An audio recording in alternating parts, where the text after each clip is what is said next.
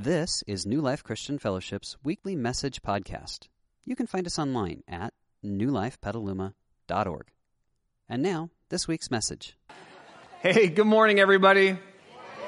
Man, I'm so good to spend, so glad to spend some time with you. Uh, my name's Kevin, if you haven't met yet, and I'd love to connect with you after service. I like to hang out out at Guest Central, just out in the lobby, and I'd love to say hi to you, hear what brought you to New Life, connect with you a little bit. Uh, just be my pleasure. Uh, so fun to have Kelsey up on stage. Kelsey and Jazz just got engaged a couple weeks ago, and it's my first time to embarrass them, so... Uh, congratulations, you guys. So happy for you. I love it when people who I love fall in love. So, so exciting. So, uh, that's just absolutely awesome. Awesome. Uh, hey, a couple quick things that I want to lend my voice to on top of what Kelsey has already shared with you. I want you to grab your program, open it up, and I want you to grab two things. The first is this, uh, summer groups, uh, flyer here. We're talking right now about how to make this place your home. And so one of the things that we believe is that rows are great. I, I make a living talking to people in rows. I'm glad you're in rows. I'm glad you come and sit in rows to hear what we want to talk about. But if you want to make this place your home, you got to find your people. And one of the ways to find your people is to join a group and connect with other people who are on a similar spiritual journey that you're on. And so what we're doing this summer is just trying to help you connect with other people who you might find enjoyable. One of the ways to do that is to join a group. And part of joining a group is simple. At some point in the next half hour, when I lose your interest, and it's okay, it's okay if I do, all I want you to do is grab this little card, flip it over, and look for your top three demographics. A demographic would be where you fall. So, for example, twenty-somethings, uh, I have not been in that demographic for a long, long time, so I would not mark that down. If you think you're a twenty-something, check your birth date, find your license. Um, twenty-somethings, young adults, newly marrieds. We've got some really cool uh, Spanish-speaking communities we're starting to form up. We've got some sign language communities we're starting to form up. We're trying to help you connect in the right spot with the right people to enjoy this journey together. And so I would like you to put down your top three preferences of demographic if you'd like to join a group this summer. And the groups will happen twice a month. You'll get to know some people. You'll have some fun. I really want to encourage you, if you're starting out in the church, and we did a survey about a month ago, and almost forty percent of you are new in the last couple years to this church, which is so, so exciting. But that means that it's time to take your next step, make this place your home by finding your community. So at some point, fill this out. After service, we're going to have our guest services team standing in the back by the doors with little baskets. You would just drop this card into the basket when it comes. The other thing is we're having a big groups barbecue coming up, and there's a flyer in your program about that. That's a can't-miss event if you're in a group or you want to get into a group. All right, today, we are finishing up our Bad Blood series. Because isn't it true that bad blood can come in any relationship at any time, for any reason? And we've realized over the course of this series that you can have peace about a relationship, even if you don't have peace in the relationship. Now, our goal would be peace in relationships. But there are some relationships that you just can't have peace in. And we're going to talk about what do you do when you don't have peace in the relationship, because the truth is you can have peace about all relationships. And peace is key to joy. And here's something I know about you, because you and I aren't that different.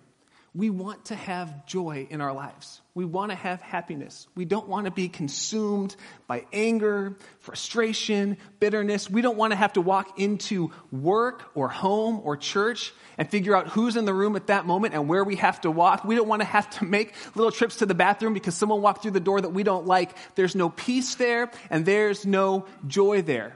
And so we've been talking in this series about how do we find peace about relationships, even before we find peace in relationships. And here's what we learned. It actually depends on you. So the author that we've been looking at is a guy named Paul. We're going to continue with some of his thoughts today, but Paul was up to his neck in bad blood relationships. He had a whole Jewish community that didn't like him. He had a whole Jesus-following community that was kind of leery of him. And Paul said these words, if you want to have peace about relationships, he said, if it's possible, as far as it depends on you, you have a role to play. And oftentimes when we get into relationships that we feel like they're characterized by bad blood, we think it's all your fault. But we talked about the fact that it's not always, ever, all the other person. You can have peace as far as depends on you if you live at peace with everyone. And then we walked through a path for four weeks trying to explore how do we do that. and it's a progression. And so you're coming in today to the end of a series, and if you think at some point today, hey, that's pretty good, I kind of like that, you need to go back and hear the first three weeks of this series because they will walk you towards this spot. If we get to this point today and you think to yourself, I can't wait, I cannot wait to talk about this topic, you've you've missed the first three parts. I need you to go back because if you're super excited about what we're talking about today, you have not taken the journey with us up to this point. And here was a journey we took. We said the path to peace is paved with self-awareness because anytime a relationship breaks down, I showed you a pie chart on the first week, we like to think that it's one hundred percent their fault. But in every relational breakdown, it's at least eight percent your fault. And self-awareness is figuring out what your eight percent is. Because until you know that, you're always going to be pointing at them and never looking at you. So we talked about self-awareness, and I shared with you, listen, if you have multiple people in your life who are saying similar things to you about relational breakdowns, you need to do some work in self-awareness. Or if there's one key person, a spouse, a child, your business partner, a close friend, and they're mirroring to you that there's something that you're bringing to the relationship that isn't working, you need to do some digging into self-awareness. What is it that I'm bringing to this relationship that's causing this break? The path to peace is paved with self-awareness and something that we call empathy. And empathy is all about taking the long walk around and seeing life from the other person's perspective. And two weeks ago, I had you fold your hands like this. Do you remember? Fold your hands like this. And then fold it with the other thumb on top. And it felt so unnatural. And I said to you, this is what empathy feels like. Because empathy is suspending my judgment for a minute and trying to feel and understand and see things from the other person's point of view. And once you've done the work of self-awareness and empathy, Pastor Ron did a brilliant job of telling us the next step, which is go, go, go. Go to the other person. Because until you go to the other person, you can't actually fix the break that's happening. And if you realize that someone has wronged you, you go to the other person and repent, which is this big stained glass word that simply means you change the way you think, which leads you to change the way you act. You go to them and say, you know what, I realize that I've wronged you. I was thinking this thing about you, doing this thing to you. It was no good. So I'm changing my thoughts and I'm changing my actions. I'm going to repent. You would say something like this. I'm so sorry that I hurt you. Will you please forgive me? Oh my gosh, those words can be so healing in bad blood relationships. But it doesn't come until you've done some self-awareness work and then some empathy work. And if you realize someone has wronged you, you got to forgive, which feels so counterintuitive and countercultural in our eye for an eye world that says, forgive. No, I'm going to hold on to my anger.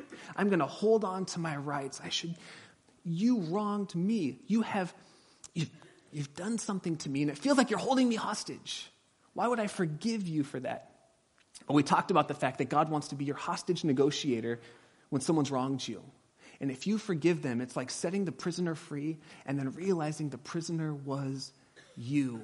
Because forgiveness releases control of a person back to God, who ultimately says that he will judge rightly.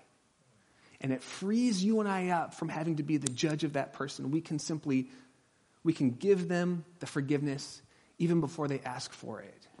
And then we can give them the blessing that maybe they've never received. And in doing that, sometimes we get them to change their thinking and walk towards us. And they might just repent. And you might just find the healing that you ultimately long for. Now, the goal of this series, we've said from the beginning, is that you would find peace in your relationship. But the problem is this. There are some relationships that will never be fully resolved. Because in the words of Rob Bass, it takes two to make a thing go right. Right? You know what I'm talking about? It takes two to make it outside. Uh, by the way, uh, worship team, that was my audition. Please call me. I feel like I nailed it. The thing we've been missing in our church worship is that high, high male voice. I feel like I've got it. But it takes two to make that decision. And the reason why some relationships will never be fully resolved is because there are two parties involved. And it takes two to make a thing go right. And the question we're talking about today is, how long does it depend on me? Because Paul says, as far as depends on you, live at peace with everyone. But how long does it depend on you? How many times do you keep going back if every time you put your hand out, your hand gets bit? At what point do you say, my continued extension of assistance to you is actually irresponsible of me, and it's hurting me, and it's not fixing our relationship. It's actually enabling a broken system that is not bringing peace. What do I do when it takes two to make a thing go right? And one of the two is not willing to re-engage. What do you do, especially when there are toxic people that you cannot step away from? Maybe you're related by blood. Maybe you're related in business. Maybe you sit next to them in a cubicle and there is no moving. What do you do with a toxic person who is not turning, who is not apologizing, who is not forgiving? What do you do? Because it takes two to make a thing go right. See, the Bible talks about certain types of people who you may never be fully reconciled with. The Bible calls them foolish people or fools. And here's what the Bible says about fools. Foolish people or fools continually be- behave in ways that hurt themselves and hurt others. And you might find yourself right now as the other that's being hurt. I, I love this from the book of Proverbs. Uh, it says, as a dog returns to its vomit, ew, that's disgusting. But the author's trying to make a point here. As a dog returns to its vomit, so a fool repeats their folly. And this author of Proverbs, uh, he's kind of like, he wrote all these really wise sayings that, that basically like, most of the time this will happen. Most of, if you want to hedge your bets, he, he wrote basically these little tiny pithy sayings that go great on coffee cups, although I have not seen a coffee cup for this one yet. But I'm hoping... I'm hoping. Maybe it's a toilet seat. I don't know. Uh, I'm hope that's disgusting. That is really inappropriate. Who said that? Someday. As a dog returns to its vomit, so fools repeat their folly. The question for you and the question for me is this. At what point do you establish a boundary? Now, again, if you're sitting here and you just got a little bit giddy because you're thinking, oh, good, now's when I get to cut people out. You've missed the journey of the series. You got to go back. Self-awareness, empathy, forgiveness, going to the person, repenting. But what do you do? Because it depends on two. At what point do you set a boundary? And here's our working definition for a boundary for the context of this series. A boundary defines what's in my yard. What am I responsible for? What do I need to water? What are my plants? Where is my dog? And what's in your yard? What are you responsible for? And it separates out what is mine and what is yours. Because in bad blood relationships with toxic people, especially if they're close to us, it becomes so hard to figure out what is mine and what is yours. And all of the, the ideas, the points from this message today come from this book by Doctors Cloud and Townsend called Boundaries. Now, I want you to write this down in your notes because at some point you might think, oh, this message reminds me of, and you have a person. If that's you, your takeaway from today is to get this book and to read it. Because I'm going to give us a flyover of boundaries. I'm going to look at some principles around boundaries, but I cannot I can't walk you through if you're in a toxic relationship that has blurred together some things that need to be separated out, where you need to define your yard, let them define their yard. You really need to read this book.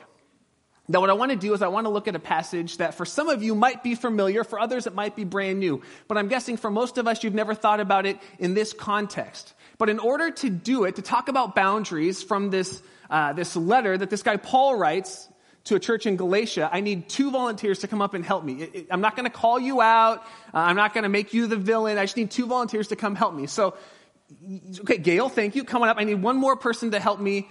One more. Thank you, Leslie. Wow, that is fantastic. I, you guys are terrified of me. I get it. I get it. Hey, yeah, come on up. Thank you. The reason why I need you is this this passage gets a little bit confusing. So you guys can sit on our two spots. This passage gets a little bit confusing because the author talks to two different people in the span of like a sentence and a half. And so it's hard to know who is he talking to here versus who he's talking to there. So I'm going to use our two people. You're going to be, Leslie, the person who needs a little extra help, okay? Gail, you're going to be, I'm sorry. Gail, you're going to be the person offering help, okay? Needs a little extra help, offering help. And what I want to do is I want to talk about this passage. It's in a letter called Galatians, and it's really powerful, talking about what is in my yard and what is in your yard, and what's my attitude in partnering with you in the things that are in your yard. And when do I need to say, you know what, that's not actually mine to pick up. So we're going to do that, and then we're going to talk about how it pertains to bad blood relationships. So let's start off with Galatians chapter six, verse two. The author says this: carry each other's burdens. Now, a burden was something that was too heavy to carry by yourself. Think about like a pile of boulders. That's a burden. Carry each other's burdens. We're responsible to help each other carry burdens, because in doing that, we are fulfilling the law of Christ, which you should be asking yourself right now, what's the law of Christ? Good question. Let me tell you. So you know the golden rule, love your neighbor as yourself. My son is in first grade. They've got this as one of their big rules in class. Love your neighbor as yourself. The law of Christ is like the platinum rule. It's like one step beyond. See, Jesus said, I want you to love each other, not as you love yourself. Love each other as I have loved you. And he said, in doing that, you will fulfill the entire law of Christ. In the Old Testament, there were six hundred thirteen laws. If you love each other the way that I love you, you will fulfill all the laws. Part of the way we do that is sometimes, Leslie, you're going to have things come up. Job loss, major sickness, uh, some sort of disease, um a spouse. You won't have this. I'm not like speaking this over you because I see your husband over there. He's a great guy. But your spouse leaves, you know, a family member dies, something that is just too heavy to carry on your own. In those moments, this is when your community, and this is why groups are so important. This is why knowing each other in the church is so important. Your community will come over and bear your burdens in love. Okay, uh, so you could say it like this. We're responsible to help each other bear any burden that has become too big for the other person to carry on their own. And then he goes on to say this. If any one of you, sorry, I'm like right here. This is nice. Yeah, hi, Gail. Gail's in my life group, by the way. Good friend of mine. She's not some random person I brought up on stage, and now I'm like inappropriately putting my arm around her. Like, Gail is fantastic. So. We're good. Okay, good. Thank you, Gail. Thank you, friends. Then Paul goes on and talks to Gail. And Paul says this to Gail. If anyone thinks that there's something when they're not, they are deceiving themselves. So Gail, here's the attitude you should have when you help Leslie. Because sometimes it's easy to think, oh, poor Leslie, she needs my help. Oh, looking down on Leslie. No, Gail needs to remember that she's had times where she's had burdens that were too heavy for her to carry on her own. And if she hasn't, she will someday.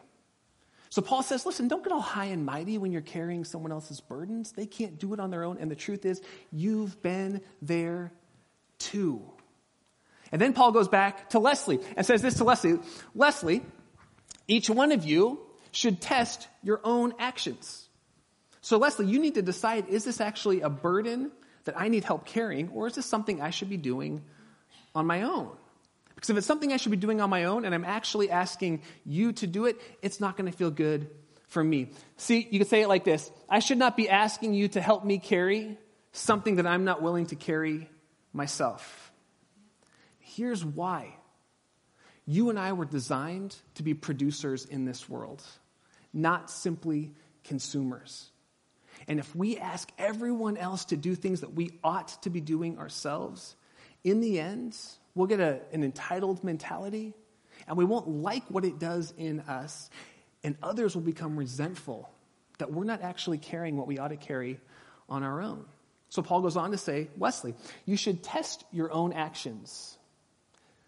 And if you can carry it yourself, you ought to. And when you do that, then you can take pride. And this is like a good pride. This is like a graduating from college sort of pride, getting your first job sort of pride, uh, paying your bills on time sort of pride. Not like an unhealthy, arrogant pride, like a, hey, I'm doing what I was supposed to be doing. Leslie, then you can take pride in yourself without comparing yourself to someone else. And then he ends it like this.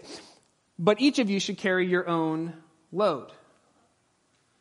Wait a minute, Paul, didn't you just say that we're supposed to carry each other's burdens? What do you mean I should carry my own load?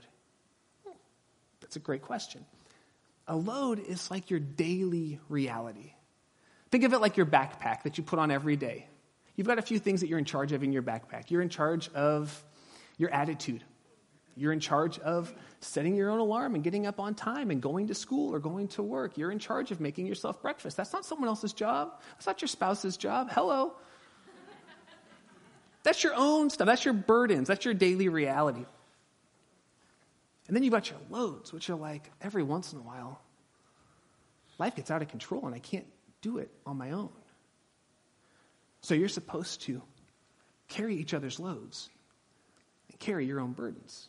All right, thank you guys. You can go sit down from here. You should jump off.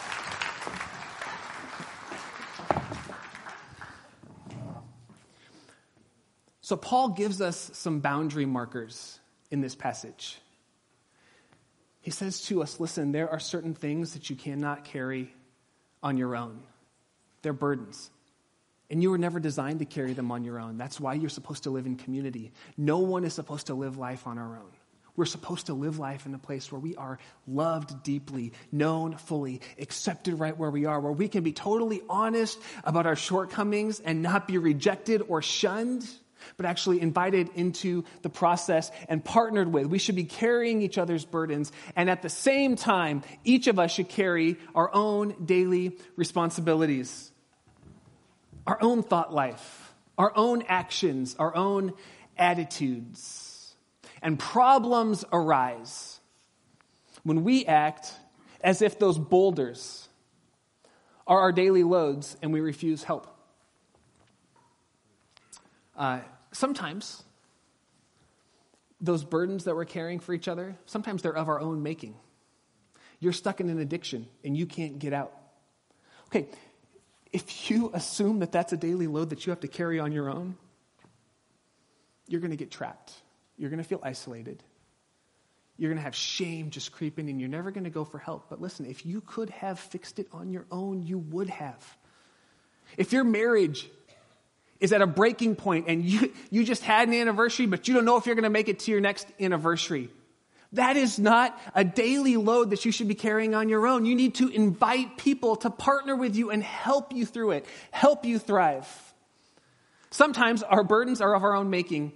Sometimes they're not. A sickness, disease, a job loss. This is when the community comes in. Yesterday, my family and I were celebrating Finkbeiner Family Fun Day. There's this ancient practice called the Sabbath. The Sabbath is when you take a day just to rest and celebrate and remember who's really in charge of the world. So on Sabbath, we don't work. It's crazy.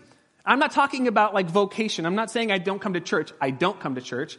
Um, but I'm talking about like any work, housework, yard work, grocery shopping. We had a load of laundry that just sat in our living room all day yesterday, unfolded. What? Yeah, the dog helped. She took some to various spots. But we didn't fold any laundry.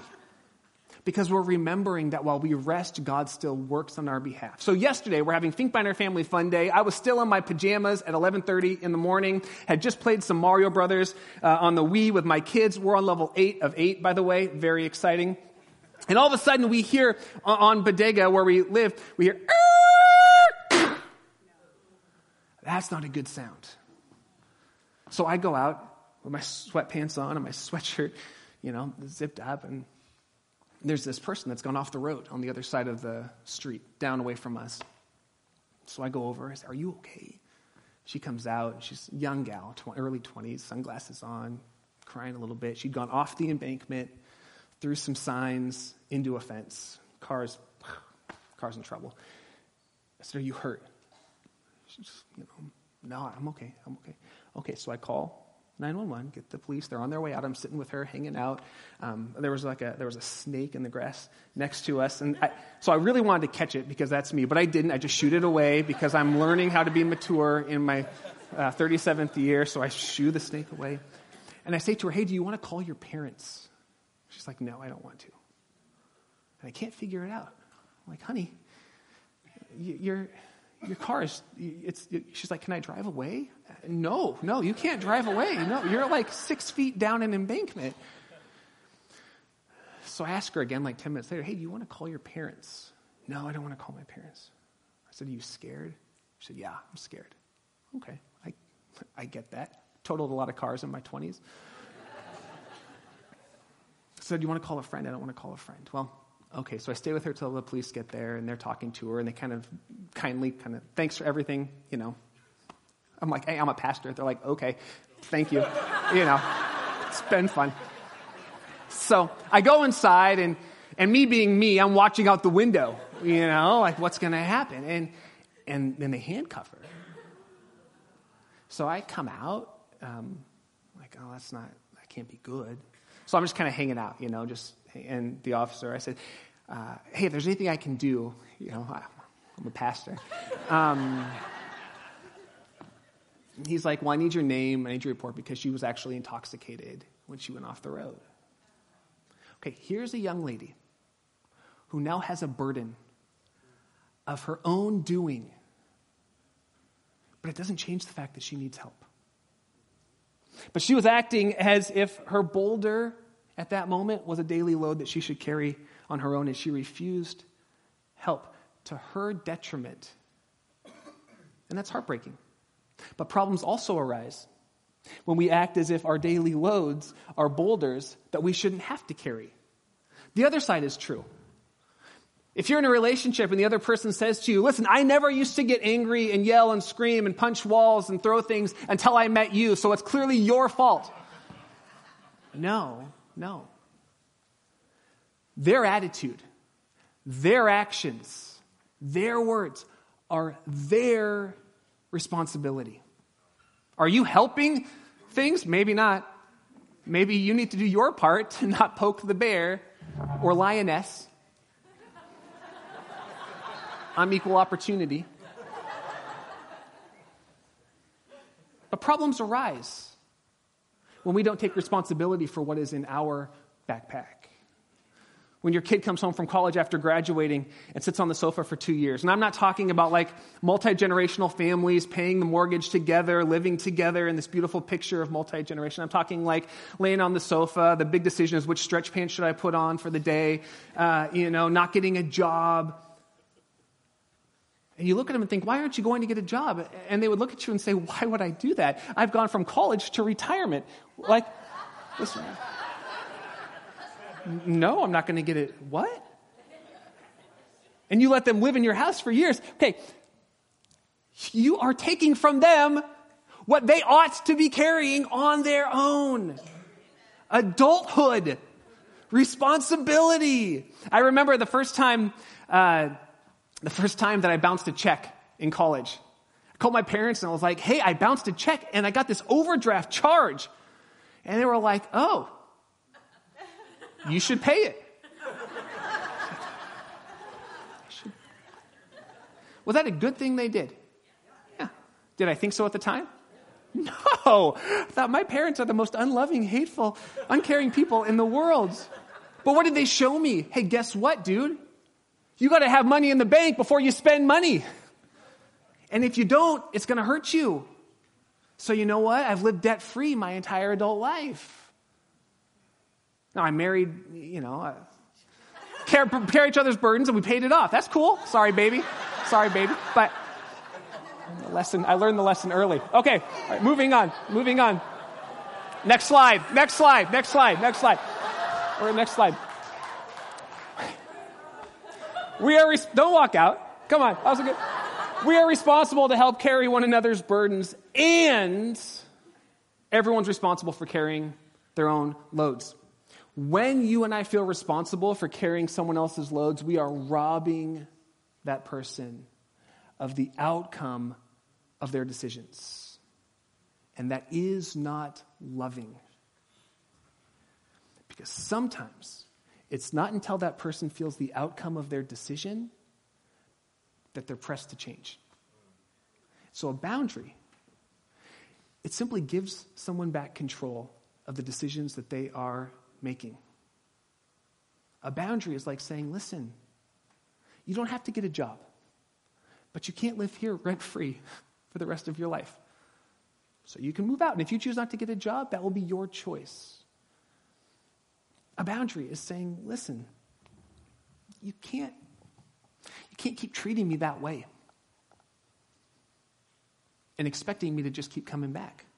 I'm not a fool. I don't return to my vomit. A boundary is saying, you, listen, you can't be married to me and dating him. Like, no, what? No, no, no.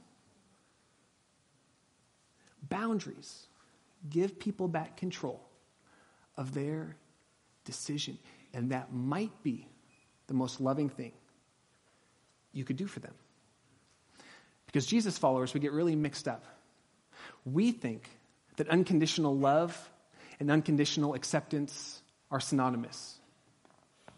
But the truth is, unconditional love does not mean unconditional assistance.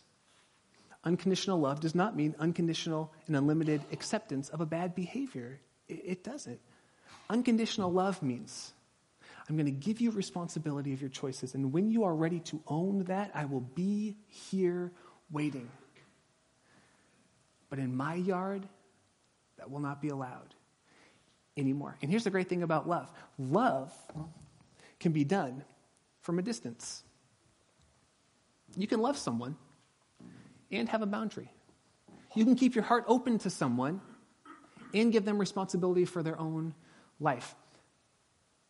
When we don't set up boundaries, when we give unlimited assistance, we're communicating to people that we believe that we can save them.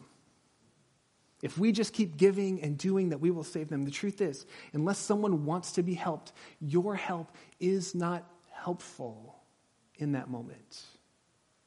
Here's the other thing. You can't change the human heart.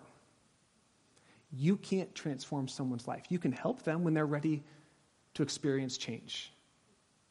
But when we don't set boundaries, we act as if we are the functional savior of someone else. And you were never meant to sit in that seat, and neither was I. As we close, let me share just a few beneficial boundaries with us. The first benefit to boundaries is boundaries release control of a person. And it gives them back control of their life. Oftentimes, when we don't set boundaries, it's because secretly we want to be in control. And it's a situation that is out of control. So setting a healthy boundary releases control of the person to the person. Healthy boundaries reevaluate the situation in time. A boundary isn't forever. A boundary is for a season, six months, a year, two years. At the end of that time, it is reevaluated, and you decide, have things changed? Is it time for you to come back in? A boundary is not the Great Wall of China. A boundary is a fence with a gate, and you have the ability to open the gate when you're ready to open it. A boundary is not forever. I think that's the problem with some of us who don't like uh, the mess of relationships. We think we're setting boundaries when we're actually building walls to close people out, never to be seen from again. That's not a boundary. A boundary is like a nice white picket fence. with a gate that opens from the inside when you reevaluate. And boundaries keep us accountable. The great thing about boundaries are when the relationships, usually boundaryless relationships, are relationships where we're really emotionally connected. A spouse, a child, a best friend, like really, really emotionally connected. And sometimes we're so close and so deep in the relationship that we can't see the forest for the trees. Boundaries keep us accountable. When we say for six months, we're going to shut that door. For six months, until you get help, we aren't going to re-engage. Then you get you get accountability. This is where your group comes in, your life group, your community group. This is where your friendship circle comes in. And they keep us accountable to the things that we are doing. And if you do that, you can have peace about the relationship, even without peace in the relationship. And in the process, if you're a praying person, you ask God to bring peace back in to the relationship. And we keep that gate unlocked, trusting that the other person will change, hoping they do. So you can open the gate back up and invite them back in. In the end, setting healthy boundaries reminds us that we are not someone else's savior, but that Jesus is, which is really, really good news. This is the good news of the story of Jesus, that he offers love and forgiveness and hope and transformation to everyone. That he loves unconditionally. And the only boundary he's set is that you and I would receive that unconditional love poured out for us and shown to us when he gave his life on the cross. That we would receive what's been given and walk in with him. And ultimately, when we do that, he invites us into a life of continued change and transformation, and hope, and healing. But Jesus won't force you. He's a gentleman. And he won't enable you. He's a true friend. But he'll partner with you when you're ready. And when we set boundaries, it's for the, the goal and the hope of restoring a relationship and ultimate partnership. Now, if you're jumping at this, if you're like, woohoo, go back and listen to the other part of the series. If you have someone, and as I've been talking, you're thinking, oh, I think I, I think that's us. Grab the book. Do some reading. You don't need to call them today and set that boundary. Be slow. Be methodical. Be patient. Ask some friends. And then set an appropriate, healthy boundary with the goal and the hope of restoring the relationship. Friends, we're wrapping this series here. It has been one of the more challenging series that I've taught in a while for me personally. I hope it's brought freedom for you. If you want to talk more about it, you know where to find me. I'm here every day except for Friday and Saturday. And on Saturday, I ain't folding laundry. So look for me on Sunday. Next week is Mother's Day. Yay for moms. Listen, I want to set your expectations appropriately because I don't want you to get mad at me. So I'm setting a healthy boundary. I thought about, what should I talk about on, on Mother's Day? It's Mother's Day, for goodness sake. Well, I could talk about how great mothers are, which is true. Come on, mothers are great. Listen. Or I could challenge mothers to be even better, which we could, we're all great and we could all use challenge. Not so much clapping on that. But here's what I know about Mother's Day. On Mother's Day, your kids are going to ask you, hey, Mom, what do you want for Mother's Day? If you have uh, if you have a, a husband or kids, they're going to ask you on about Friday, hey, Mom, what do you want for Mother's Day? Because uh, Amazon Prime, we still got time. And if you say to them, I really want you to come to church with me, and then we talk about how great you are, your kids will leave thinking, Mom's great, okay. But will they want to come back the next week? Maybe not, I don't know. They said, we'll see you on Christmas Eve. So I decided to do something different. I'm going to launch a brand new series next week. The title of it is, Who Needs God? Who Needs God? Because our world is actually actively, and you can watch statistics, walking away from God. And when we walk away from God, we're walking towards something. And the thing we're walking towards is unsettling. And so I read a couple of books by the New Atheists, kind of this big group of, of atheist thinkers, talking about what atheism looks like. When you walk away from God and walk towards something, what are you walking towards? And I'll tell you, it's unsettling. It, it doesn't mean that it's not true. And I'm not going to actually argue that next week, but I will tell you, it, the things that you're walking towards are unsettling. So I'd like you to do this. Would you do this for me? It'll be our big Mother's Day plan. I'll do it for my Mother's Day too. When your kids ask you, what do you want? Say, would you come to church with me? And next week, I'm going to talk about when you walk away from the church, when you walk away from Jesus, when you walk away from religion, from faith, what are you walking towards? And I can almost guarantee you, your friends, your kids, your spouse, they haven't thought about it like this yet. And it might pique their interest, and they might want to come back. And this series is going to be one of the best series that we've done in a long time. And after that, I'm starting a series by a guy named Bob Goff, who wrote a book called Love Does a number of years ago. He just wrote the second part of that book called Everybody Always. And if we're going to be a church that's for NorCal, this book on how to love everybody always is going to be so, so good for us. It's going to be a fun, fun summer. So you guys, get ready. Mother's Day starts our new series, Who Needs God? After that, we start Everybody Always. We walk right into the fall.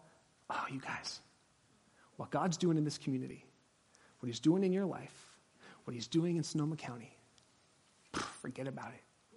So, so good. God bless you guys. Have a great week. Be reconciled. We hope you enjoyed this week's message. You can find more information about New Life, including contact information, at new life petaluma dot org.